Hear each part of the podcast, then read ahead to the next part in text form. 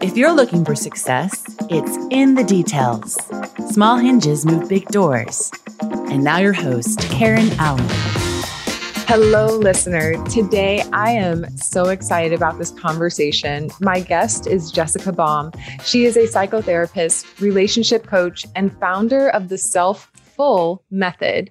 As the founder of the Relationship Institute of Palm Beach, her work is focused on helping individuals develop a meaningful connection with their self and then a, a deeper understanding of some of those patterns or behaviors or or habits even so that they can better understand how they show up in relationships. This work right here, Jess, I cannot wait to dive in with you. Thank you so much for being on the show.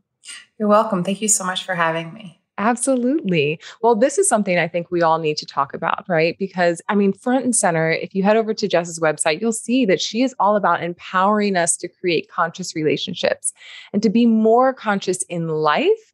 I think is the ultimate freedom. So, can you tell us a little bit of your backstory, though? Like, what are some of the elements in your life that kind of led you to this work?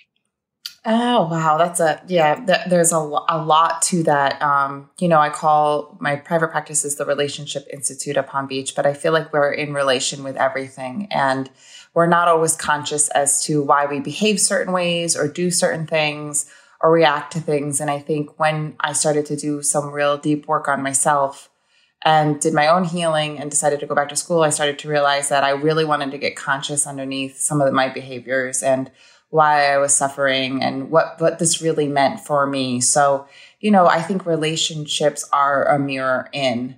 And so I think that's a great place to start. And the way in which we show up in relationships with others is sometimes an indicator of what's going on inside us too. So it's it's a in tandem thing. When you do the inner works, the external work benefits and vice versa. So I really I hone in on on that mirroring effect of doing your own work. Absolutely. I know from my own personal journey that I went through a traumatic experience of losing my husband, was widowed before I was 30 years old, which was horrible. But it was that trauma that ignited this like hunger, eh, you know, like a thirst that of consciousness. Like I did not want to live anymore, not feeling connected. And I thought that honestly, I thought I was connected mm. until I learned that no, there's like this deeper I think what developed was a deeper reverence for life. Did you have an experience that became that epiphany that really ignited your desire for a deeper level of consciousness?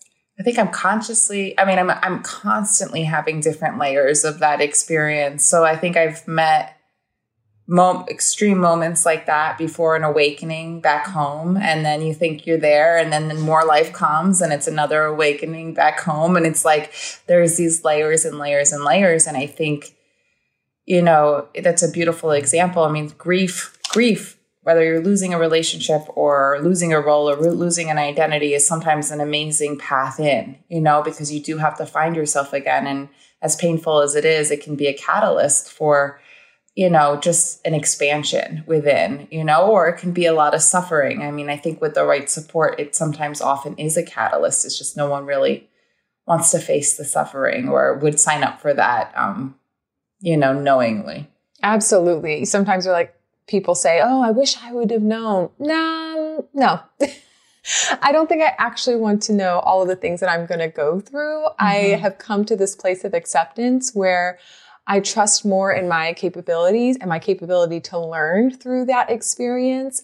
But you said that um, it was through your own healing that you then mm-hmm. decided to pursue this and also go to school for it specifically. Mm-hmm. What was that pivotal moment where you realized, like, no, this isn't just about my own healing, but this is something I could do to help heal others? Yeah. So, I mean, there's like so many, I, I treat relationships. So, in my own relationships, I think finding out that I had my own work to do through the relationships that I was in was very insightful. But I struggled a lot from depression and anxiety when I was younger. And I remember, oh God, it was a while ago now, going back to school saying, I want to help people with depression, which is actually very hard because it was like having a broken leg for me and yet no one could see it. So I became fascinated with the unseen parts mm-hmm. of mental health and how much suffering is going on in the inside and yet we are so unaware of that and wanting to help mm-hmm. people who were suffering like me that's originally how i got into it and and i think the suffering can happen in relationships and in life and with anxiety and all these things. And so the more I decided to heal and look within, the more my desire to help other people's heal and look within. And I still do my own work and I still look within, and it's in tandem with the work that I do with other people. So it's just been this unfolding in this process. And it's actually not the healthiest thing. I, I, decided to write a book and I remember thinking to myself, I, I can only help eight people a day. This is this is not enough, you know, which I don't know was coming from the healthiest place. I was like, I need to create something where I can help more people, you know, get conscious. And that's when I decided to start writing a book. And I think there's just a part of me that wants to help people look at their lives and look at their their behaviors that are going on in their life that they're judging, but start to understand what's really driving those behaviors. Because I think when we understand how we adapted and how we survive and we understand our nervous system and and and how much compassion can come into these behaviors that these are just ways in which we're trying to survive when you can start to look at your life from that lens it's actually that compassion that starts to help you shift yes. these quote unquote surface behaviors because it's really what the behavior is just an example of how you're trying to fix what's going on inside. So it's about getting a little bit clearer and not focusing so much on the external, but what internally is driving you to do these things and having compassion and an understanding of where the origin of that is. Compassion for yourself and for others, right? Because yeah. once you start to go through that process, I mean, I love how you said like I'm I'm still healing. I'm still on the journey. I feel the same way we are experts in this area, but we are still living it. We are still going through our own growth and our, our own healing. And I do think that that is what brings a, another level of, of credibility because we're in the trenches as well and in our own mess. Mm-hmm. Um, but I have absolutely found that the more compassion that I have had for myself, the more compassion I'm also able to give to others. But actually, now that I'm thinking about it, Jess, it was a little reverse because I can give compassion to others before I give compassion to myself. Like mm-hmm. it's very easy for me to feel that towards others, but it was a it was a new level of, of going inward to myself. How do you help people explore both of those dynamics? Yeah, I mean, and so I hear what you're saying, and a lot of people can feel sorry and empathy and compassion for other people before they can themselves because they yet have not connected to their own suffering yet. And so they're not an observer of their own self quite yet because it's painful to kind of start to do that work, or no one has really helped them look in and see. You know, a lot of people have childhood experiences, and that's where I specialize in developmental kind of trauma, but it's really these little experiences that we have that we don't want to see as hurtful or hard because we've labeled them or detached from them, but the truth is they impacted us. And so when someone can help us see how they impacted us, we have to feel more. And when we feel more, it gets more complicated. But if you're in survival mode or if you're struggling with somebody else and you're activated, it's hard to have compassion in that moment.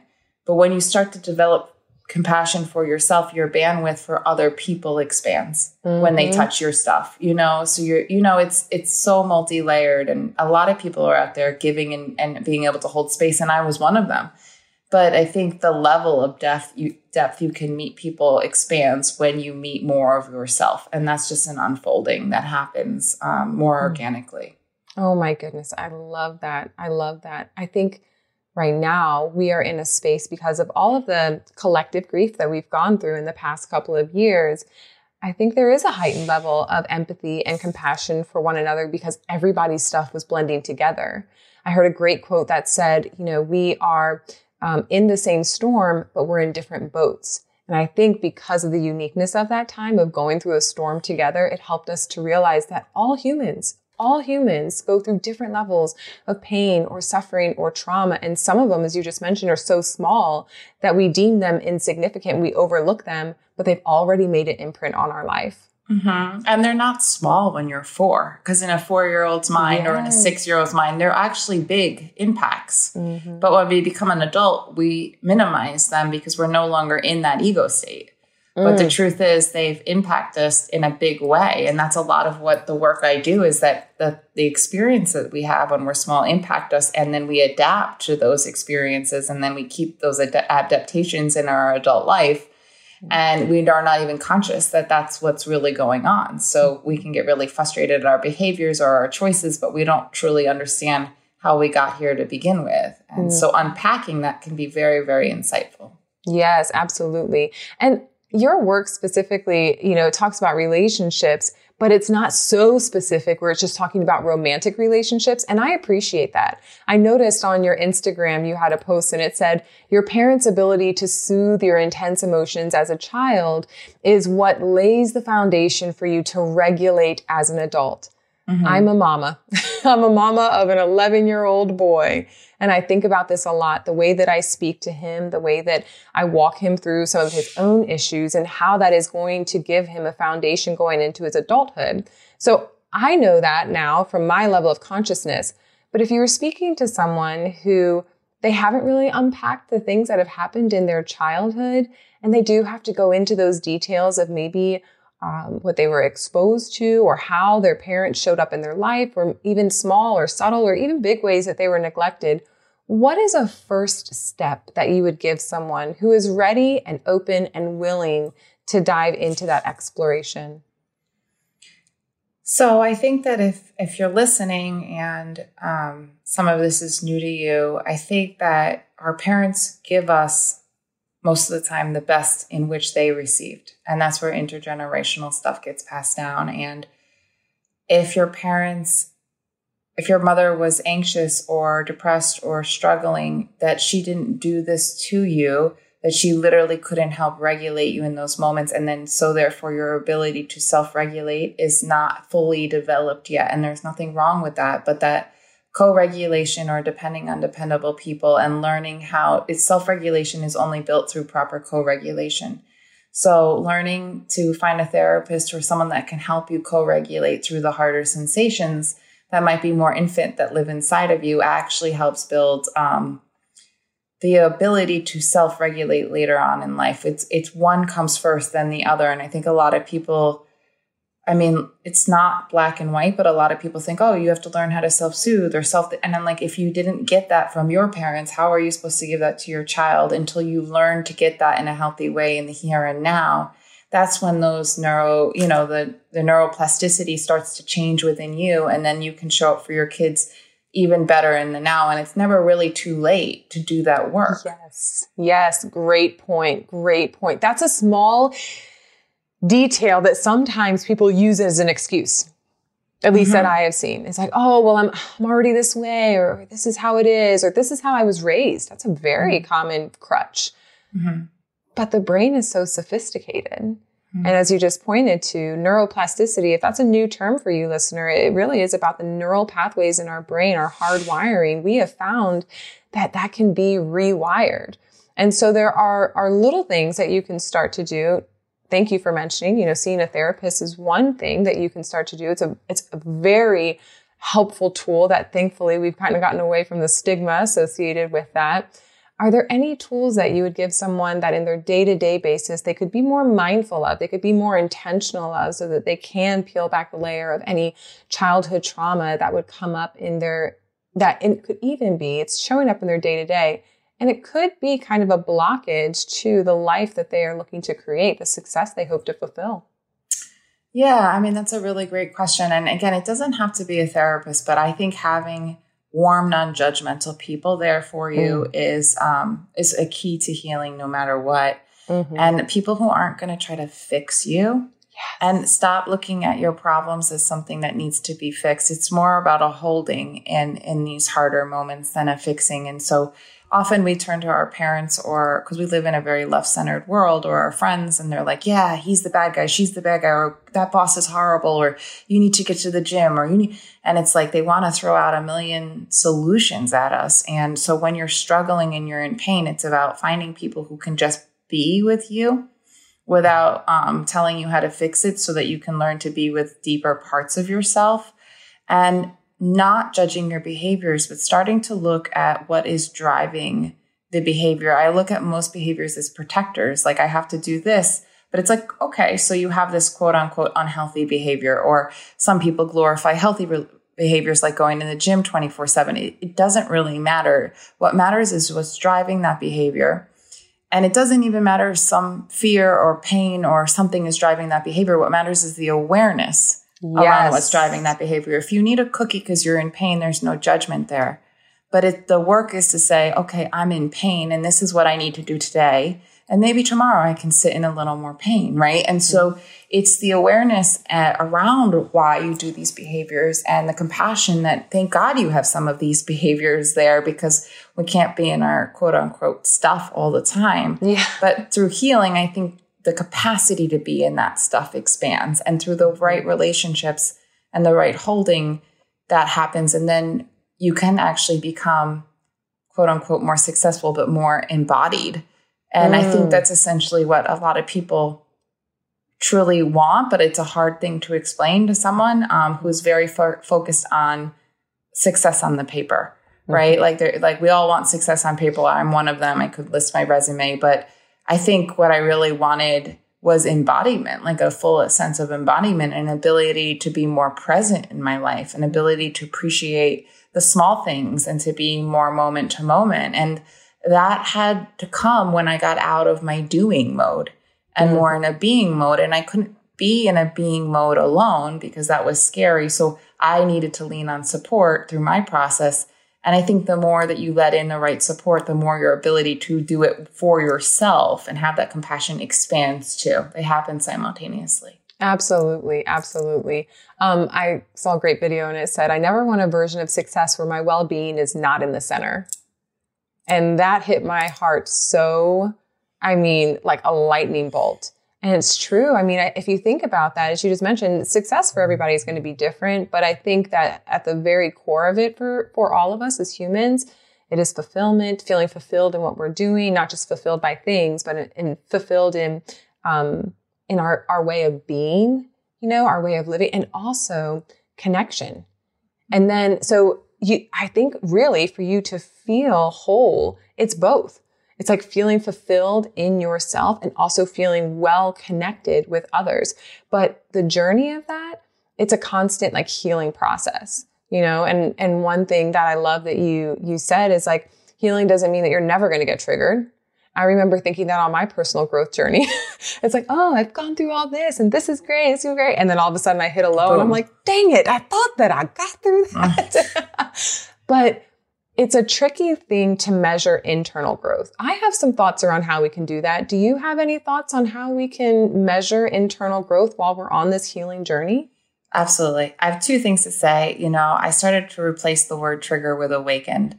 And I yes, more, I saw that. That was yeah. so good. I love that. Yeah. And I think the more you can view what's showing up, because the, the more embodied you become, become the more awakened you will experience things Ooh. and the more that surfaces. Yeah. So it's actually a good thing when things become awakened. It's just we don't always know how to be tender with them or really understand what's going on unless we have the support or we have the insight in that moment. And I think that the measuring of success is your window of tolerance. So, what I mean by that is your ability to be in more uncomfortable situations and not get dysregulated increases. And so you're able to stay in compassion. You're able to, and listen, enough stressors come out of any one of us, we're going to shift into a, a stress response, mm-hmm. you know? So there's no judgment there. We need to. I mean, mm-hmm. Mm-hmm. if there's a right. war going on, we need to shift into a, a stress response.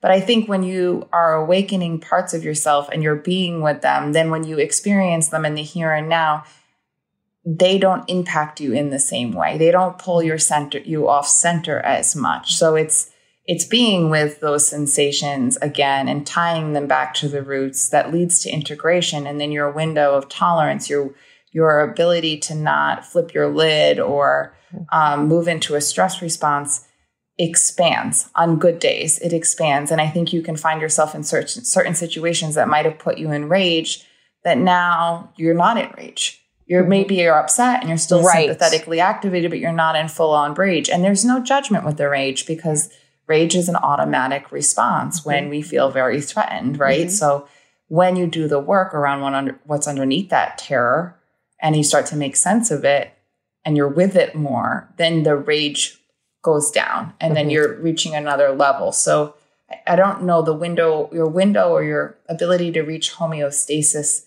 gets that you get back to your center faster most of the time, unless it's really severe. And you're able to observe that more because you can walk around in your life and say, This would have put me over the edge. And now it just upset me a little. Yeah. Or I can choose to do something healthy in this moment where before I would have gone out and bought a six pack or smoked a pack of cigarettes or whatever. And, and I have more space or more compassion for what is happening on the outside and what's happening on the inside or more resourcing today because I was able to be with what was activated by this behavior before so much that it now is integrated and more healed. A thousand percent. I believe that there's this universal truth that's interwoven into the world, right? It's like you hear it in songs and something resonates, or you read it somewhere, and when somebody says it, it resonates. And I am telling you, this is exactly what I tell clients. When you are thinking about how to measure your internal growth, look at your response time.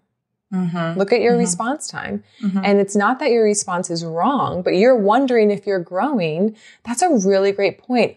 Perfect point is that you may still feel the rage, but how quickly can you tap back into that equanimity, right? How can you find yourself back into a space of, of clarity and composure and not where the emotion is the, the dominant response, but it's an awareness of the emotion and you can still consciously choose. Yeah, you may sit in that rage for four or five weeks and now you're sitting in it for two weeks. That's a win. That's a win.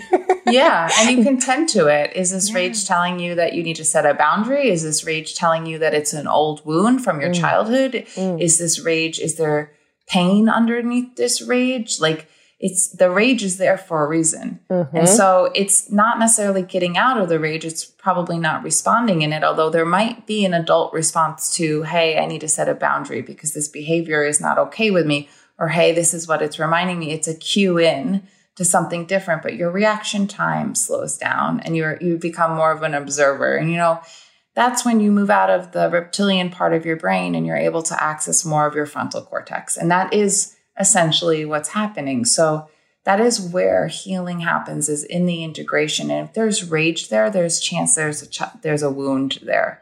And um, you know, These if you listeners can really... can't see my smile, I am like so excited to nerd out with you about this, Jess. It's so true. It's in yeah. those small details that we don't notice. Oh, and we must point out um, also things that we're not taught. You know, we mm-hmm. have this sophisticated brain and mind and and and we as humans, we are beautifully complex and we do not have an owner's manual. We have people who came before us who try to teach them from their wisdom. But honestly, you know, dear listener, the things that we're talking about, a lot of this is new that's come up in maybe the last decade or maybe even two decades as far as understanding the mind, but understanding how the mind can um, control the brain or can like soothe the brain or can those responses.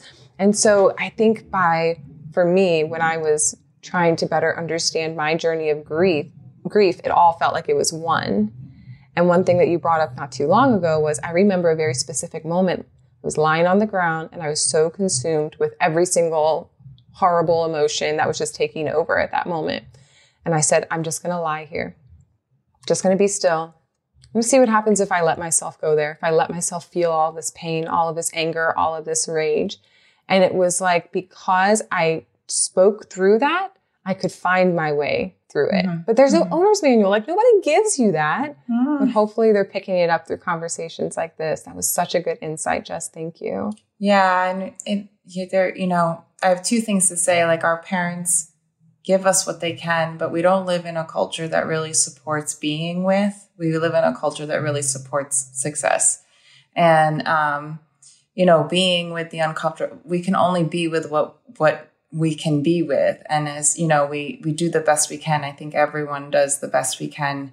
Um, and, you know, the more that you can lean in and, and be a little bit uncomfortable, whether that's with support or like you beautifully said, lying down on the ground, I think it becomes a catalyst for what's in, but it's scary and it's hard. And it and is, yes. No one, you know, no one really explains that that's actually where the beauty lies and it's not safe enough all the yeah. time like there must have been something in that moment either you were really desperate or and or feeling safe enough to just drop in mm-hmm. and so there's a formula but i do believe that every human has inherent wisdom within them and in the right environment with the right support their own treatment plan or their own wisdom will surface. You know what I mean? So it's mm-hmm. in within all of us, but there needs to be a sense of safety in order for for the wounds or the pain or the rage or the knowing inside of you for what's right for you to surface. But it actually exists in you. It doesn't exist in the therapist, but the therapist yes.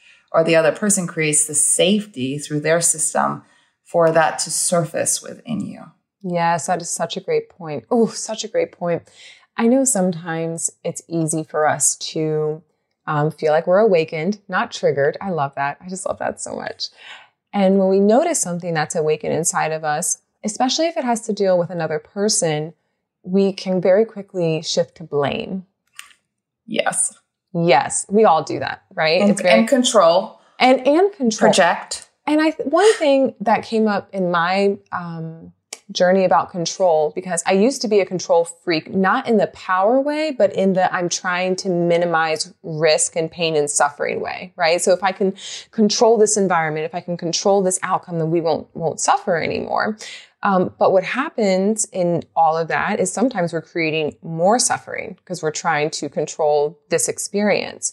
So if we notice that something is awakened in us, I think I, I would like for you to explain how can we be aware of that in a way that we can release the blame and, and, projecting it onto someone else, but instead turn inward to see what's coming up? What is a piece of advice you would give someone in that moment where they notice they're like, well, you did this, or, or I'm upset because my kid is getting on my nerves, or, you know, whatever, whatever it could be. Well, yeah. So if you feel like something's getting awakened in you and the sensations are really, really big inside of you, and you have the resources to not respond in that moment, the best thing to do is to be with it and say, okay, this is being awakened. The sensations are old. And the science is showing that the, the sensations are stored implicit memories. And for those of you who are listening, that if it's that big, it's that old. And so if you can pause and say, what is the theme here? Because the brain likes to come up with a narrative, but it's really the sensation. Have I felt this way before? And chances are you're going to come up with more situations with the same person. But if you dig a little bit deeper, you probably felt this way if it's that big, it's that old, before this person even showed up in your life. Ooh. And so if you could hold the space enough to take depersonalize that person and say this sensation is really big, therefore it ha- must exist at an earlier time.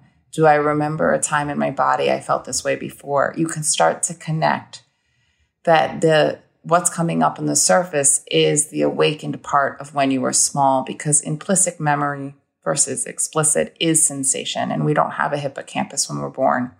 So those bigger sensations are an indicator that something very, very old and primal is being awakened inside of you. And therefore we can blame the person who's definitely stepping on the wound in the here and now. But we can also be conscious that there's more to this story. Mm-hmm. There's a lot more to the story. And can I get curious about what more to the story is there for me? Because I now know that science is proving that if the sensations are big, the experience is old. And so it's our job or the job of the right support or how resource you can to try to make those bigger connections because it's in those bigger connections. And sometimes you need help doing that. That true integration from one part of your brain to another part of your brain happens. Yeah. And that's where we talked about the window of a tolerance increasing. So we stop mm-hmm. projecting in the moment. And it's, this is hard work. It know? is hard work. And can we just say it takes a long time?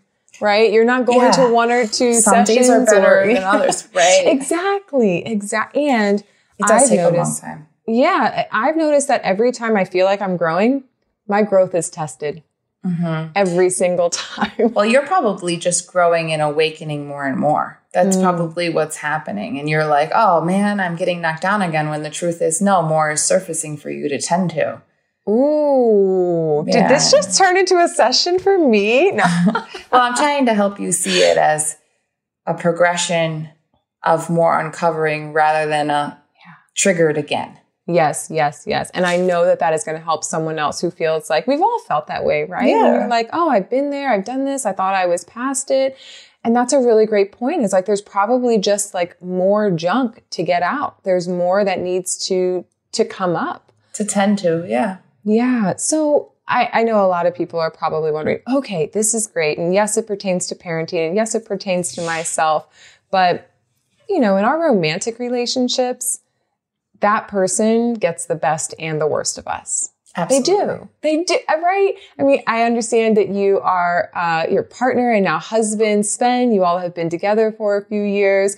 Um, bless his heart. I'm sure all that you're learning, you're like, I'm learning through this with you. I know I am with my son, just as a parent. I love that you say that because I actually think, you know, I, I wrote my book for people with romantic relationships, but I think our relationships with our child are just as awakening. Absolutely. Like it's it's both. Like whatever you don't work out in your romantic relationship or there's a different type of relationship with your child but your patterns are still going to show up in any close intimate bond that you have so it's good to do the, the work no matter where you are because it's parent child is it is similar in the sense of the unconscious becomes conscious yes and and the work in corporate america as a as a leader i mean Right. We could do a whole nother series on that, a whole nother episode.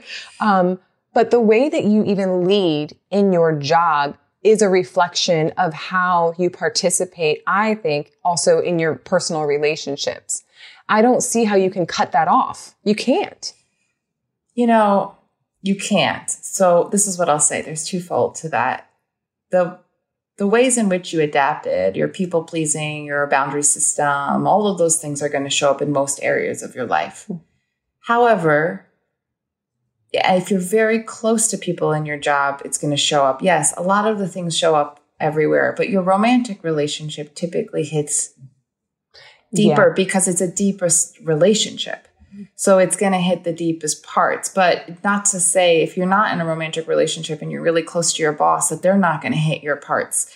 Or if you have bad ba- boundaries here, or if you place a lot of importance on success, you might actually show up slightly different there than you would. You know, you might not have boundaries. You might have you might not have boundaries with your partner because you are overcompensating because success is so important to you here. So, you know, there's so many layers to that. But yeah, I think, yeah, I mean, your stuff is going to show up also with the anybody you have the closest bond with. Closest bond is going to bring up the deepest bond is going to bring up the deepest work. Mm-hmm. And your patterns or what you prioritize is going to show up in how you allocate your time and boundaries in your life. Mm-hmm. Absolutely. Absolutely. And well, the, the red thread, if you will, that I wanted to pull through all of those is something that you actually mentioned on your website. I mean, you point people right to it. It's like we are breaking these toxic patterns and we're learning how to communicate more effectively, right? We are becoming aware of our, our subconscious um, habits and patterns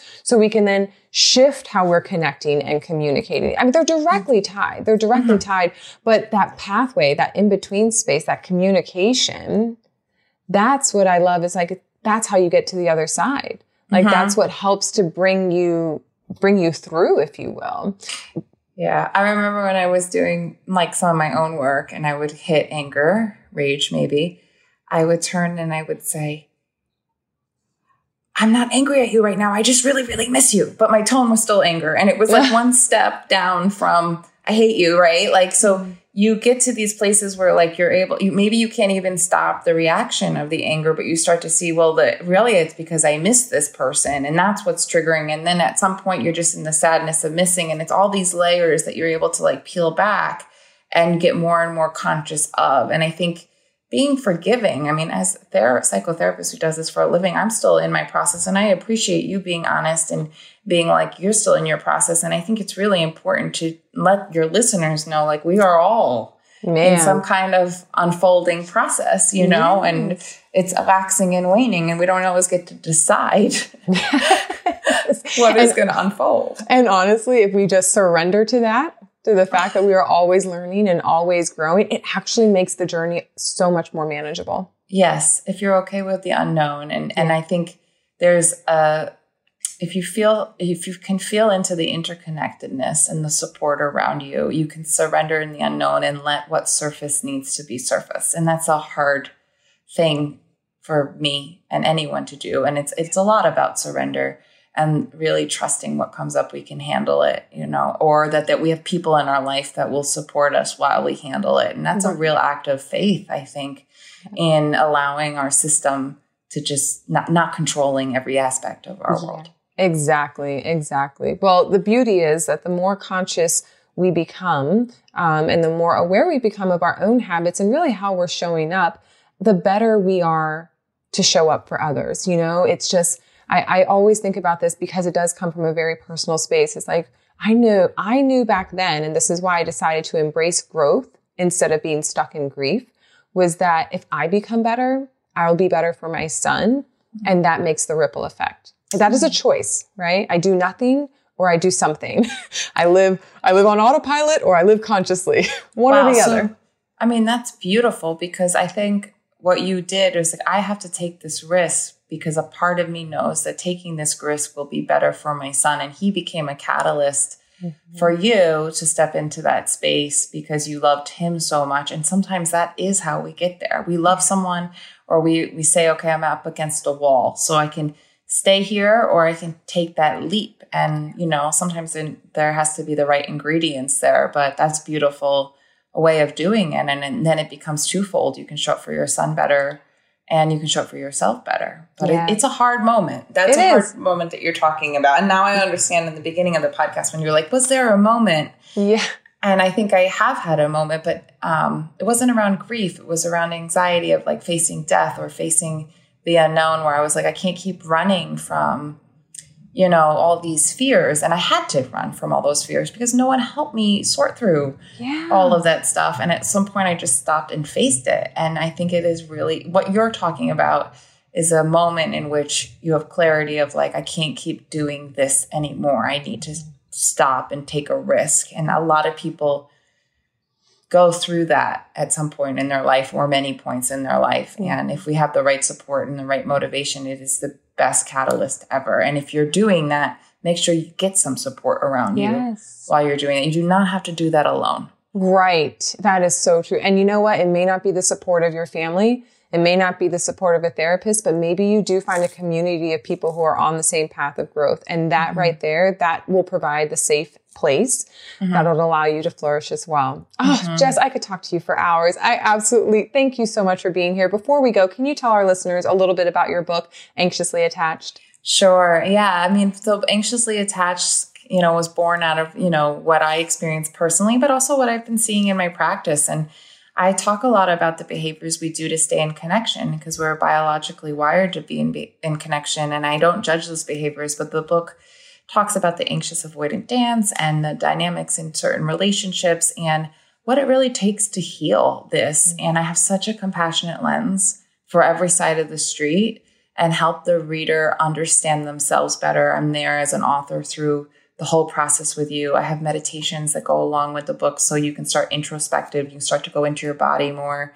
And I hope that people will read the book and they'll have this shift in awareness and they'll start to see their own behaviors differently. They'll start to look at their love life or their patterns or their behaviors and they'll start to understand the origin of it in a compassionate way. Mm-hmm. And so it was a journey for me and and I am so excited and you know I've done a lot of things and created a lot of things, but this is the first time I'm offering. So I feel so much. I still feel so good about this offering that it's excited to see how it lands in the world and hopefully it shifts people this much or this much or whatever, but it impacts people in a way that they can start their healing. And it's not a one shot wonder, but it's definitely a pathway in. And, and when you do the work, the next step will be uh, more apparent to you as you begin to shift. Yes. Well, thank you so much. Thank you for, for sharing some gems, some mm-hmm. amazing gems. Um, I definitely want to point everybody to your website or your social media. Where would you like them to follow you or, or engage with you? Um, so on Instagram, I'm Jessica Baum, LMHC. Um, LMHC stands for uh, Licensed Mental Health Counselor. And then I think I handed you a link for the book. I don't know when this is airing, but their pre-order um, link, you get like a free course and free meditation, so you can start immediately on the healing journey.